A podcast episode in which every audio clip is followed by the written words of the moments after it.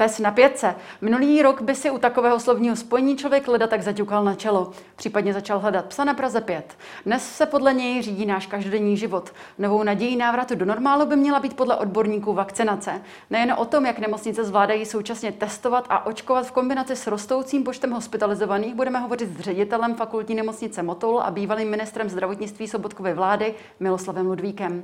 Já jsem Pavlína Horáková. Vítejte v Epicentru.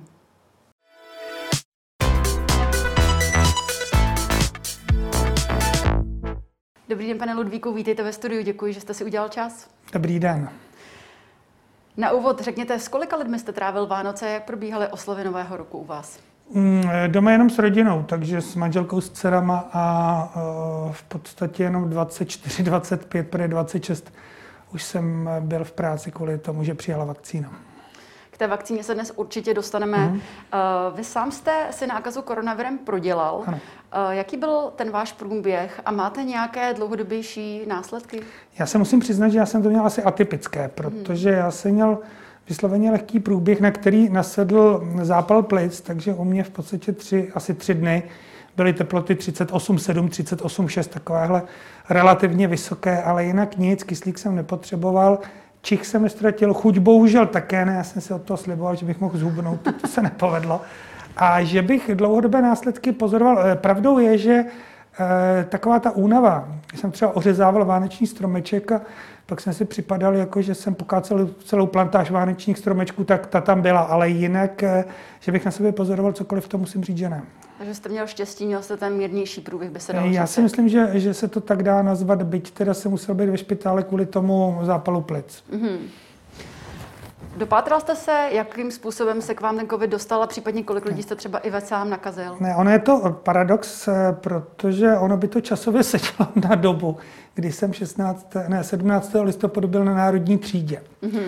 Ono jako, kdyby tam byla ta inkubační doba 2 až 3 dny, jak se někdy uvádí, ale ona může být delší, tak, eh, tak by to sedlo na dobu, kdy jsem byl na národní, kde jsem teda chodil s rouškou, ale ale jako v, opravdu ono je to dneska ten komunitní přenos je tak obří mm-hmm. a žijeme vysloveně v sezóně virů, že se podle mě to přesné určení toho místa nákazy velmi obtížně Vy určuje. sám jste někoho nakazil? Ne, ne, ne, já ve svém okolí, ať, ať, už, ať už doma, nebo třeba ve svém sekretariátu v nemocnici, kde všichni byli mm. okamžitě vyhnáni na PCR testy, tak nebyl jediný pozitivní. Mm.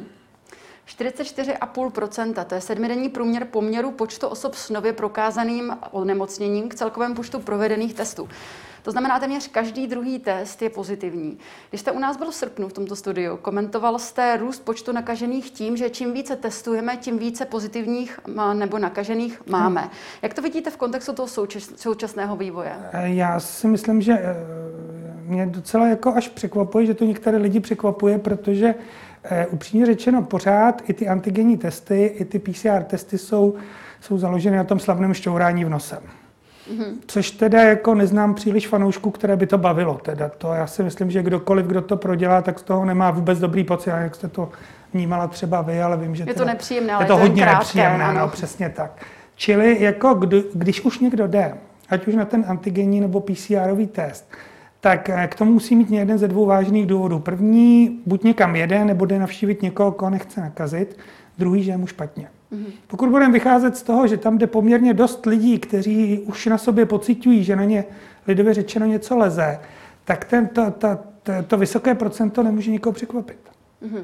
Přesto to procento je mnohem vyšší, než bylo právě v tom létě. Ale jo, jako my žijeme ve virové sezóně. Víte, já už někdy od března nebo v dubnu říkám, že největší průšvih téhle pandemie, pandemie bude ve chvíli, kdy nám vleze do virové sezóny. To je přesně mm. ten listopad, prosinec, leden, únor. To jsou přesně takové ty čtyři měsíce, kdy v jiných sezónách je obří chřipka. Takže nám se to do toho vlezlo a ten virus zjevně tohle počasí má rád. Vy jste právě, když jsme se tady o tom povídali uh, v srpnu spolu, mm-hmm. tak jste zmiňoval tu problematiku toho, jak budeme rozlišovat mezi chřipkovým onemocněním a onemocněním covidu, že to bude ta problematika, kterou, které se budeme muset nějakým způsobem postavit v, v, na podzim. Tak jak to dopadlo? No, dopadá to tak, že chodí docela dost lidí, kteří znám to z vlastní zkušenosti, volají mi, kteří jdou a říkají, já mám určitě covid, protože mám příznaky a PCR, PCR test je negativní. Mm. Což jinými slovy znamená, že mají jiný typ, a to nemusí jenom chřipka, to může být jiný typ nachlazení nebo virového onemocnění tohoto charakteru. Ale ta chřipková, eh, eh, ta chřipková sezóna nevyvolá nějaké větší problémy pro vaši nemocnici například? Eh, no, ona se spíš skryje v tom covidu, jo, mhm. protože v podstatě ten objem pacientů, který, který do toho spadne, se nám v tom tak nějak rozpouští. No. Mm-hmm. Podle informací Ministerstva zdravotnictví je v České republice momentálně k dispozici 835 volných lůžek ARO a JEV, což je 21 eh, kapacity. A lépe na tom nejsou ani lůžka se standardním kyslíkem, ty jsou na 29% kapacit. V Praze je k dispozici pouhých 46. Jsou tato čísla podle vás alarmující a myslíte si, že eh, se dostáváme už teď do, do stavu, kdy budeme muset ty lehčí pacienty například posílat do záložních nemocnic tady v Praze, v Letňanech nebo v Brně? Já si to tak úplně nemyslím. Ono je to přesně dané tím, že pořád ještě nemocnice mají určitou kapacitu, kterou mají vyčleněnou na COVID. Mm-hmm. Ale teď si musíte uvědomit, že a teď mám pocit, že to vyšlo k 31. prosinci, kdy vyšel ten výnos ministerstva zdravotnictví o tom, že se opět zastavuje elektivní péče. Mm-hmm. Takže teoreticky eh, se nemusí takový, takový objem lůžek rezervovat pro klasickou standardní medicínu a může se vrhnout jakoby do té covidové sféry. Takže já myslím, že až dojde někdy v průběhu týdne k tomu přepočítání, tak v Praze určitě to bude víc než 46 lůžek. Mm-hmm. A k dnešnímu dní je v Česku hospitalizováno 5777 pacientů s covidem. 877 z nich je v těžkém stavu. Jaká je situace u vás v nemocnici? U nás v nemocnici, já tady mám nejnovější čísla, že celkem máme 107, 107 pacientů s covidem, 133 v těžkém, 38 ve středním, 22 v lehkém a 14 bezpříznakových. Vždycky ta otázka zní, proč lehký a bezpříznakový je v hmm. nemocnici, ale to obvykle bývá, protože bývá spojen s jinou diagnozou. Mm.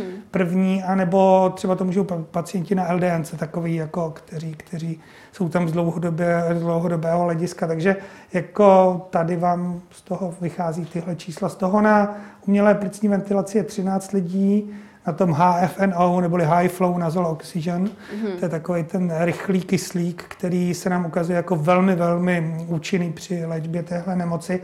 Tam je 18 lidí a obecně na kyslíku 37. Takže momentálně zvládáte tu situaci bez problému? No, bez problému to nikdy není, protože zase na druhou stranu bohužel máme 354 nemocných lidí, což je 5% celkového stavu. Mm-hmm. Takže tvrdit, že je to úplně bez problému, to bych teda si netroufl, ale dá se říct, že to prostě nějakým způsobem probíhá. A já si myslím, že jako ty počty, eh, počty pacientů by měly být taky poměrně začít být ovlivňovány tím, že na některých těch covidových jednotkách leží ti lidé déle, než by měli. Mm-hmm. Ono, jak si dneska, dneska se, no protože my v Motole máme tu výhodu, že jsme si udělali speciální covidové áro. Mm-hmm. To znamená, vzali jsme jedno oddělení, kde se léčili ty dlouhodobě nemocní lidé na podpoře dýchání. Typickým příkladem byl kdysi Kaja Soudek třeba nebo podobně. Prostě kteří už jsou ve vegetativním stavu, mm-hmm. ale jsou živí, ale potřebují v podstatě. Tak tohle oddělení jsme rozpustili, tam jsme si udělali specializované covidové áro, kde máme jenom lidi s covidem, kteří potřebují umělou plicní ventilaci. Mm-hmm. A jak si máme tu šanci, že v podstatě poté si je můžeme přeložit na normální áro. To znamená, Dneska se ta doba té infekčnosti na tom UPVčku odhaduje tak asi na 20 dní, čili 21. den my je můžeme přeložit na normální áro, mm. ale i s tou plicní ventilací. To znamená, že tam se už o ně starají, ale jako nekovidové, to znamená, mm. odpadá to oblékání těch masek a podobně, ale samozřejmě fura nemocnic to má v jednom, v jednom systému, takže oni je nemají moc kam přeložit. Mm. Co bylo tedy tím největším problémem, který jste doposud museli řešit jako nemocnice? Vy jste zmiňoval, uh, bál jste se trošičku toho nedostatku krve, který hrozil uh, v tento rok, ke konci roku jste se toho obával. Došlo k tomu, nebo jste narazil na nějaké jiné problémy? Nedošlo z toho důvodu, že byla poměrně významně omezena ta elektivní, elektivní mm. operativa, ale jako z mého pohledu ředitel nemocnice to omezení ty elektivy mm. je vlastně ten nejvážnější důsledek covidu, byť jakoby není přímo spojen s covidem. Jo protože si opravdu myslím, že na jaře se to vlastně zastavilo, teď na podzim zase. My máme v Motole asi o 4,5 tisíce operací méně, než bylo plánováno, nebo kolik hmm. jsme očekávali a, a tenhle deficit se prostě někde musí projevit. Vy jste zmiňoval také, že ta letní intenzita testování je nemyslitelná. Zdůrazňoval jste důležitost míry zatížení zdravotního systému. Momentálně testujeme třikrát až čtyřikrát více než právě v tom létě. A k tomu se od půlky ledna uh, bude očkovat i široká veřejnost, respektive od začátku února ta nejširší. Je na takový nápor české zdravotnictví připravena? No ono tohle hodně zatěžuje nemocnice, protože když si vezmete, tak my denně děláme v Motole 500 antigenních testů, nebo dokonce víc. Mm-hmm. Budeme očkovat 500 lidí denně a zároveň děláme 500 PCRových testů. A upřímně řečeno, my na to nemáme nějaký volný kapacitní personál. To znamená, že musíme vzít lidi, kteří dělali něco v té nemocnici a musíme je přesunout jak do těch, eh, do těch center testovacích, tak do toho očkovacího. A to znamená poměrně dost. Když se vezmete, tak eh, abyste mohla dělat těch pět, 500 lidí denně, těch očkovacích, tak na to potřebujete minimálně pět nebo spíš někdy až sedm týmů. Mm-hmm. A každý ten tým má tři až pět lidí. Takže, a to jsou všechno pracovníci, které musíte uvolnit odjinut. Všude je nedostatek sester, Naštěstí třeba v Motole není nedostatek lékařů, ale umím si představit speciálně některé krajské i okresní nemocnice, které mají nedostatek mm. lékařů, zvláště v příhraničí. Takže tohle jsou problémy, které opravdu zatěžují. Na druhou stranu teda to, že od začátku listopadu se udělalo tuším 830 tisíc antigenních testů a 1,5 milionu PCRových testů. Mm-hmm. To je obří, obří jaksi skoro zázrak, který se českému zdravotnictví povedl a já vždycky říkám, pak se ale nedivme, že my tak vyskakujeme v těch číslech počtu nakažených, protože my teď opravdu testujeme extrémně masivně. Takže ten růst těch nakažených vás nealarmuje, vás osobně, jako šéfa největší nemocnice České republiky? No, on mě začne alarmovat. Mě daleko nejvíc tedy alarmují počty nakažených v té kategorii 65+, plus, mm-hmm. protože všechna ta čísla, která ukazují, říkají, že věkové složení pacientů, my jsme měli od začátku covidu celkem 1254 pacientů a ten věkový průměr 65 let.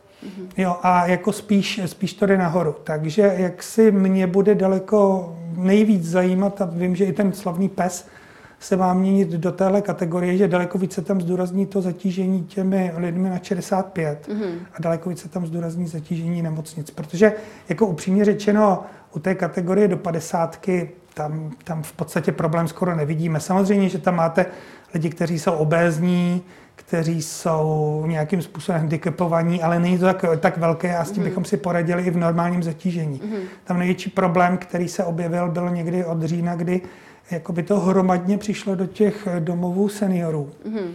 A hlavně na ten personál. A tam, tam, tam si myslím, že se ukázal jako velký, velký problém, protože přesně jak ten personál, jakoby, jak se lidově říká, lehnul. To znamená, ve chvíli, kdy se Eh, stali, dostali na neschopenku, tak v těch domovech začala být poměrně složitá situace. Mm-hmm. Co se promořenosti nebo imunizace týče, vaše nemocnice provádí vlastní testování nebo prováděla. Jaké jsou vaše dosavadní výsledky? No, my jsme s tím teď přestali. Ono je to mhm. poměrně drahé vyšetření, takže jak si zatím to neděláme. A ono ještě, ještě zajímavější je to, co dělají v Brně, a to je testování té paměťové imunity. Ale to dělají opravdu jenom v jedné laboratoři Brně a tam se ukazují velmi zajímavé výsledky. Bohužel tohle se nedělá zatím masivně, protože je to fakt specializované a drahé vyšetření. Mohl byste On... přiblížit, jaké zajímavé výsledky například? E, já myslím, že je to dohledatelné na internetu, mm. ale oni prostě, jako problém je, že když testujete protilátky, oni vám samozřejmě měsíc po měsíci klesají, pak je nemáte. Hmm. Ovšem eh, ti brňáci říkají, že ta paměťová imunita je daleko, daleko dlouhodobější. A v podstatě, když si to laicky představíte, tak ty protilátky ty máte v krvi, to znamená, že když se potkáte s tím virem, okamžitě ho zabijou. hmm Ale ve chvíli, kdy už je nemáte, protože logicky klesá ten objem, protože není důvod, aby je to tělo nějakým způsobem produkovalo, tak máte ale pořád tu paměťovou imunitu, která funguje tak, že když se s tím virem potká, tak sáhne do, se, do té své jakési databanky mm. a řekne, jo, s tímhle už jsme se potkali, to zničíme tímhle způsobem. Jo. Ale, ale zatím se s tím moc nepracuje. No. Mm. Jak přesně probíhá vakcinace? Zda se nechat či nenechat očkovat? O tom budeme hovořit v další části Epicentra s ředitelem Pražské nemocnice Motol Miloslavem Ludvíkem.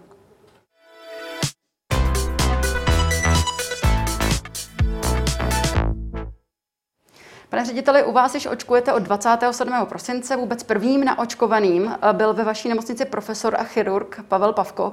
Když do kamer mluvil o očkování, eh, vy jste stál za ním. Rozdělím teď svůj dotaz na dvě části. Eh, nejdřív mi řekněte, jaké byly vaše pocity při startu této akce? Já, já, já jsem nějaké zvláštní pocity neměl. Jako pravdou bylo, že, s, že to bylo hrozně rychlé. To znamená v podstatě ten určitý úkol, že za asi tři nebo čtyři dny se má vyučkovat zhruba 2000 lidí, kteří do té chvíle nebyli úplně připraveni, tak to bylo docela logisticky náročné přes ty Vánoce, ale podařilo se. Mm-hmm. A proměnily se nějak uh, vaše pocity, když tento vysoce vážený profesor ve svém projevu zaměnil vakcínu za vagínu? Ne, vůbec. Mě napak psalo spousta lidí, že vlastně tím tomu pomohlo, protože to hrozně spopularizoval, to video se údajně stalo velmi virálním, takže jak znám pana profesora, tak ten si to nepřipouští. Zasmál se to? No určitě. Eh, vy sám máte po prodělané nemoci ještě dostatek protilátek, ale plánujete se naočkovat, až, eh, až ty protilátky vymizí? Eh, určitě plánuju se naočkovat, hmm. ale otázka bude opravdu, jaký k tomu bude celoevropsky jaksi mm, zaujma, to stanovisko, protože dneska se říká, že by to mělo být 90, nejdříve 90 dní po prodělané, prodělané infekci. Teď vím, že velký spor mezi Českou vakcinologickou společností a Českou imunologickou společností, kdy vakcinologové tvrdí, že čím dřív, tím líp po té prodělané infekci. Imunologové naopak tvrdí, že klidně rok, mm-hmm. že se dá počkat, jo, že je tam ta paměťová imunita. Takže v tom bude určitě spor, nicméně rozhodně se nechám očkovat, protože očkování je opravdu jeden z největších vynálezů lidstva za posledních 200 let. Mm-hmm. Už jsme o tom dneska trošičku hovořili. Probíhá očkování zdravotníků. Momentálně od půlky ledna by se měly očkovat i další rizikové skupiny, zejména seniori, a od února pak široká veřejnost. Eh, jak to samotné očkování u vás probíhá a bude probíhat? No, my se k tomu dostaneme ve chvíli, kdy někdo přijde. To znamená, buď nějakým způsobem se zaeviduje v nějakém pořadníku, nebo nějakým způsobem bude vyzván. tahle situace jde mimo nemocnici, to mhm. řeší to řeší ministerstvo zdravotnictví a zdravotní pojišťovny. Takže ve chvíli, kdy k nám dorazí, přijde do očkovacího centra, projde první takovým administrativním, tomu říkáme administrativní kombajn, to znamená, že tam sedí lidi, kteří ho nějakým způsobem musí vyslechnout, mm-hmm. typu měl jste alergii, neměl jste alergii, eh, máte nějaké potíže a tak dále, kdy jste byl naposled očkovaný na cokoliv. Eh, těch otázek je relativně dost to zabere 5-10 minut. Mm. Pak půjde dál, dostane pořadové číslo k jedné z těch pěti očkovacích ambulancí, eh, tam se posadí, vyčká chvíli, půjde dovnitř, tam se ho znova zkontroluje lékař jeho zdravotní stav, mm. okamžitý, a dostane tu injekci, což je otázka asi 30 vteřin, pak se vrátí ven a tam bude čekat 15 minut, eh, případně 30, to rozhodne lékař, to mm. rozpětí může být 15 až 30 minut, eh, kdy teda se musí počkat, jestli nebudou nějaké nějaké reakce, pak může jít normálně domů. Odhaduju, že ta doba pobytu na tom očkovacím centru by neměla překročit 45 minut. V rámci toho celého procesu, který jste teď popsal, bude tam nějakým způsobem se zavádět třeba i testování na COVID a vůbec ovlivňuje to, jestli já teď aktivně tu nákazu v sobě mám, ovlivňuje to, jestli můžu jít nebo nemůžu jít na očkování? Mm, jinými slovy, když máte negativní výsledek testu, se mě ptáte. Když mám pozitivní eh, výsledek testu, ale jsem bez, ne, jsem, respektive ne, nevím, že negativní. mám COVID, promiňte, já to ještě znovu vysvětlím. Pokud já mám COVID, ale nevím o tom, protože nemám symptomy, tudíž jsem nebyla testována, ale přijdu na očkování, protože si myslím, že jsem zdravá.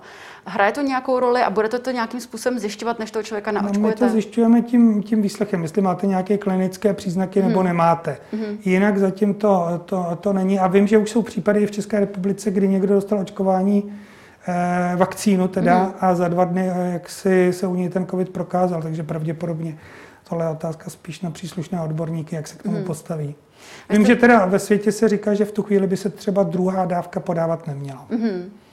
Vy jste zmiňoval už, už to, že testujete 500 lidí denně, plus budete očkovat 500 lidí denně. To je opravdu velká mobilita lidí v jedné nemocnici. Jaký byste tedy obecně poslal vzkaz lidem, kteří se do nemocnice bojí jít, aby tak říkajíc něco nechytli? No tak jako ono to je sice 500 lidí denně, ale je to pětkrát 100 lidí a ještě je to roz, rozloženo na 12 hodin, takže mm. ono se vám to zase toho tolik moc nestane a musíte si uvědomit, že když půjdete do té nemocnice městskou hromadnou dopravou, tak určitě budete v podobné situaci, takže já si nemyslím, že by ten slavný sociální distanc tady byl takový problém. Mm. Přednost podle premiéra Andreje Babiše dostane například 13 tisíc lidí s cukrovkou, 93 tisíc obezitou, 218 tisíc se závažným onemocněním plic nebo 24 tisíc se závažným onemocněním ledvin. Dalším kritériem bude zaměstnání v oblasti integrovaného záchranného systému v kritické infrastruktuře, zdravotnictví či v sociální oblasti. Je takový systém podle vás nastaven správně a jak přesně se bude ta priorita posuzovat? No, na to má být nějaký počítačový algoritmus, takže v podstatě v chvíli, kdy vyplníte, vyplníte nějaký ten dotazník, mm. tak by vám měl přiřadit tu prioritu. Já teda upřímně řečeno si nemyslím, že to číslo obézních Čechů je jenom 93 tisíc, protože pokud vím, tak tam byla stanovena BMI nad 30. Mm. A upřímně řečeno BMI nad 30, to znamená třeba u chlapa, který má 1,90 m, tak to znamená váhu kolem 120 kg a to se teda silně obávám, že těch Čechů bude výrazně více. A myslíte si, že by měli mít nárok na to přednostní očkování, že to by měl být ten parametr? Tohle, tohle je, eh, tam samozřejmě, eh, já, já myslím, že tam totiž chybí slůvko morbidní obezita, protože hmm. to potom jsou takový ty 140, 150, 160 hmm. kg, takže možná tohle se ještě vyjasní. A možná, že to je těch 93 tisíc lidí, to možná bude spíš. Hmm. Do Česka míří vakcinace pro zhruba 7 eh, milionů lidí, respektive mělo by to být 11,9 milionů dávek, které by měly stačit pro očkování 6,9 hmm. milionů lidí. Um, někteří odborníci varují před tím, že ne všechny ty vakcíny jsou teď v tento moment už schváleny. Hmm. Myslíte si, že to může být problém a může, může být nedostatek té vakcíny vůbec pro naše lidi? To je eh, jako dobře položená otázka, ale měla by mířit do Bruselu, teda, hmm. protože v podstatě si musíte uvědomit, že k té vakcíně se nelze jinak dostat, než přes vlády jednotlivých zemí Evropské unie a to koordinuje Evropská komise. Hmm. Takže ta otázka, kterou vznesli, já nevím, kdo to byl, Der Spiegel, nebo kdo to byl, eh, minulý eh, týden, proč jako byla do jisté míry eh, prosazována vakcína od Sanofi a nevzala se hmm. od začátku více vakcíny od Pfizeru, to je otázka, která by měla směřovat opravdu k Evropské komisi. A netroufnu si v téhle chvíli od, vůbec odpovědět, jak to bude. A trošku si myslím, že ta evropská byrokracie nás strašně ničí, protože nepletuli se tak někdy tento týden, bude schválena vakcína od AstraZeneca, což je mhm. jiný typ vakcíny než ten od Pfizera. A EMA, což je Evropská léková agentura, signalizuje, že to stihne schválit Bůh jestli v únoru, což teda mně přijde, že je nedobré vysvědčení pro, pro Brusel a celou tu administrativu, která s tím běží. Mm-hmm. Vy už jste trošičku nastínil, eh, že ten dotazník nebo respektive ta, ten registrační formulář ještě není úplně vytvořen, ale přesto pokud se já budu chtít nechat očkovat, víte už, jestli budu spadat přímo do nějaké konkrétní nemocnice automaticky, nebo jestli se já přímo do některé konkrétní budu hlídat? To, to, to opravdu nevím. To, to opravdu nevím. Stanoveno. To, eh, ale já myslím, že tohle je dobrý od, eh, dotaz na pana plukovníka Šnejdárka, který to celý zastřešuje, mm-hmm. který v té logistice skutečně vyniká. Musím říct, že jako ten je, ten, to je velice schopný muž. A jako takže předpokládám, že oni to nějakým způsobem vyřeší, protože samozřejmě že důležité bude, když budete mít pět vakcín, tak musíte mít pět typů očkovací nebo objednacích kalendářů, protože mm. nemůžete kombinovat vakcínu jednu dávku od jedné, druhou dávku od jiné firmy. To nepůjde. Mm. Takže dokonce si myslím, že by bylo i s výhodou, kdyby obě dvě dávky se dávaly ve stejném očkovacím centru už i vzhledem k tomu, že se to eh, zanáší do dokumentace a podobně. A takže podle mě tyhle problémy se musí ještě odladit. Kritice očkování nejčastěji zmiňují to, že nebyl dostatečný čas na to, aby se ta vakcína vyvinula a správně otestovala. Eh, a tudíž, že nevíme, jaké budou i možné vedlejší účinky. Co byste jim vzkázal? Hmm, víte, já jsem v 90. letech eh, pracoval v, no když, když si vemu z POFu, tak vlastně ve třech velkých farmaceutických firmách, z toho dvě byly západní a jedna z nich vyráběla vakcíny. Takže já jsem dokonce několikrát měl možnost navštívit výrobu a, a viděl jsem, jak probíhá proces i jaksi vývoje, výroby i, i zpracování a klinických studií a tak dále. A tak dále. Takže eh, trošku se v tom orientuji. A výhodou téhle vakcíny, konkrétně třeba od toho Pfizeru, prostě bylo, že když jakákoliv firma dneska chce vyvinout cokoliv, lék nebo vakcínu, začátku musí velmi složitě hledat vůbec tu molekulu, která bude fungovat, nebo v případě Pfizeru ten princip, který bude fungovat. Mm. Na to potřebuje peníze. Ty peníze většinou ne, eh, nefungují tak, že by je vzali nějaké kasičky, kterou mají, nebo šli do banky.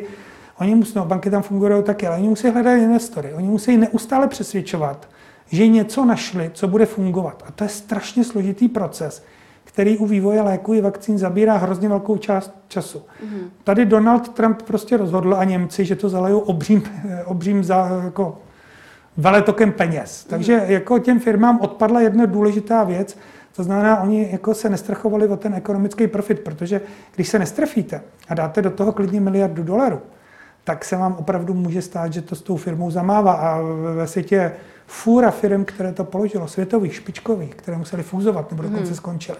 Tak to byla první věc, která skončila. U toho Pfizeru je ještě druhá věc, eh, to je vakcína na, typ, na bázi toho messenger RNA, mm-hmm. která se dá dost, nebo určitá část procesu, které se jinak museli zkoušet v klinické praxi, se dá simulovat na počítačích. Mm-hmm. To je taky to je nová věc eh, v medicíně, která má budoucnost, jako genetické, genetické modelování čehokoliv, to je budoucnost medicíny, opravdu. Které také zkracuje, předpokládám, A to právě proces. významným způsobem hmm. ty procesy zkracuje, protože to fakt děláte na počítačích. Hmm. Takže když si vezmete tyhle dvě věci, a to třetí, to je bezprecedentní zapojení celé planety. Když si mm-hmm. vezmete, tak to je snad poprvé po x letech, kdy komplet celá planeta opravdu velmi úzce spolupracovala, tak si myslím, že tam ten faktor času zas až tak úplně rozhodující není. Mm-hmm. Přesto i z, z úst odborníků zaznívá to, že ještě nevíme, jak dlouho ta vakcína vlastně bude účinná. Momentálně já mám informace o tom, že víme, že je to 100% těch 90 dnů, tedy stejná imunita, jako bychom získali po prodělání nemoci. Další experti mluví minimálně o roce. Vy máte nějaké informace o tom, už, už se k vám dostaly nějaké informace o tom, jak dlouho ta účinnost bude fungovat? To nemám, ale zase bych odkázal na tu, na tu studii těch brňáků, co se hmm. týče paměťové imunity.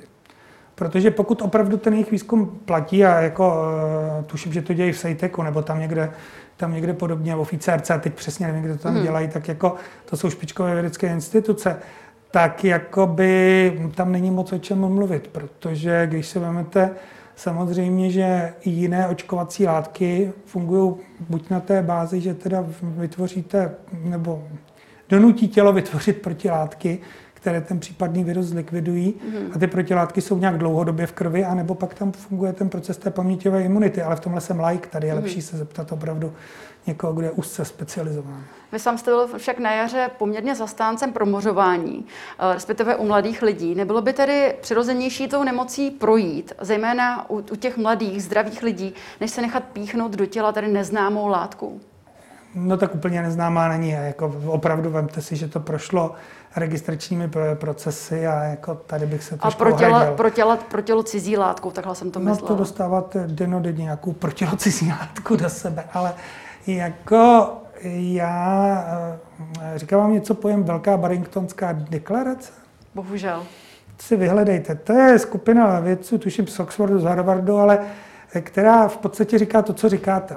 Nechme ty mladé promořit a věnujeme se těm ohroženým skupinám, ale faktem je, že se proti tomu zvedla šílená bouře odporu mm. a e, třeba Lancet, což je teda špičkový lékařský časopis, už ty polemiky kolem toho odmítá zveřejňovat, což teda podle mě je trochu škoda. A ono se velmi obtížně jde proti tomu mediálnímu mainstreamu, který jednoznačně tvrdí, že tohle je slepá cesta vývoje. Na druhou stranu, když si tu velkou Barringtonskou deklaraci přečtete, tak tam se prostě tvrdí, že v podstatě očkování anebo přirozená imunizace je jeden a ten samý proces. Mm-hmm. Protože buď to teda chytnete přirozeně, anebo to do vás vpraví nějakou, nějakou injekcí. E, ovšem na druhou stranu je pravda, a to je třeba teda velmi objektivně říci, že tou injekcí si opravdu můžete vybrat koho a můžete navočkovat i ty rizikové skupiny. E, v případě té přirozené imunizace prostě byste musela být schopna zařídit, že ty rizikové skupiny, a tam je to jednoznačně u těch lidí 65+, plus, mm-hmm. že se je podaří ochránit a tady teda, když pozorujete celou Evropu, jak se to nikomu nepodařilo. Mm-hmm. Jakými slovy byste tedy motivoval naše diváky k tomu, aby se nechali očkovat tento rok? Ať se podívají do historie, protože v podstatě drtivá většina nemocí, která kosila třeba ještě jejich rodiče nebo prarodiče, tak se podařilo vymínit nikoli v tím, že by se masově, masa, masově nasadily léky, když samozřejmě třeba nasazení antibiotik bylo jedním takovým hmm. zásahem, ale typickým problémem neštovice pravé, ty zmizely jenom díky očkování. Eh, dětská obrna, v kterém bylo Československo absolutní lídrem v očkování nebo v jejím vymícení, mm-hmm. opět zmizela očkováním. A pokud vám bude někdo namítat, že ta vakcína toho Pfizeru je opravdu dneska genetické modelování, tak já říkám, dobře, jak si počkejte na vakcínu AstraZeneca, která pokud mám správné informace, tak ta funguje klasicky na bázi toho oslabeného vivru, který má ve vás mm-hmm. vyvolat tu imunitní reakci. Tolik ředitel fakultní nemocnice Motol Miloslav Ludvík. Já vám děkuji, že jste se na nás dnes udělal čas. Díky také. A to je z dnešního Epicentra už vše. Já se s vámi pro dnešek loučím a těším se opět příště na viděnou.